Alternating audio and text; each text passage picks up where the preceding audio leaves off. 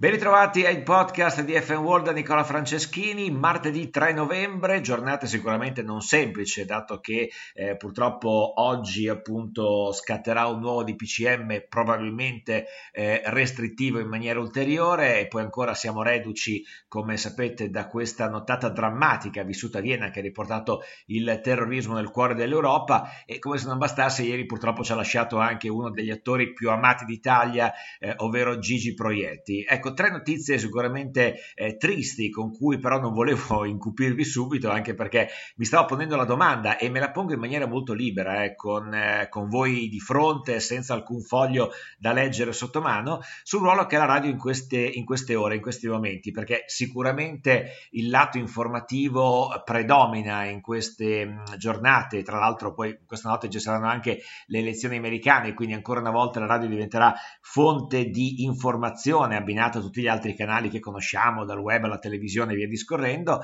ma eh, credo che la radio abbia in queste giornate anche il dovere, non solo il potere, ma il dovere di intrattenere, di rilassare, di farci staccare un attimo, di farci, che so, salire in macchina, eh, dandoci la possibilità di ascoltare il nostro brano preferito, piuttosto che farci fare una risata e insomma eh, spezzare un attimo quando ci sono queste giornate in cui il mondo sembra non andare per il verso giusto su nessun fronte. Voi che ne pensate? Che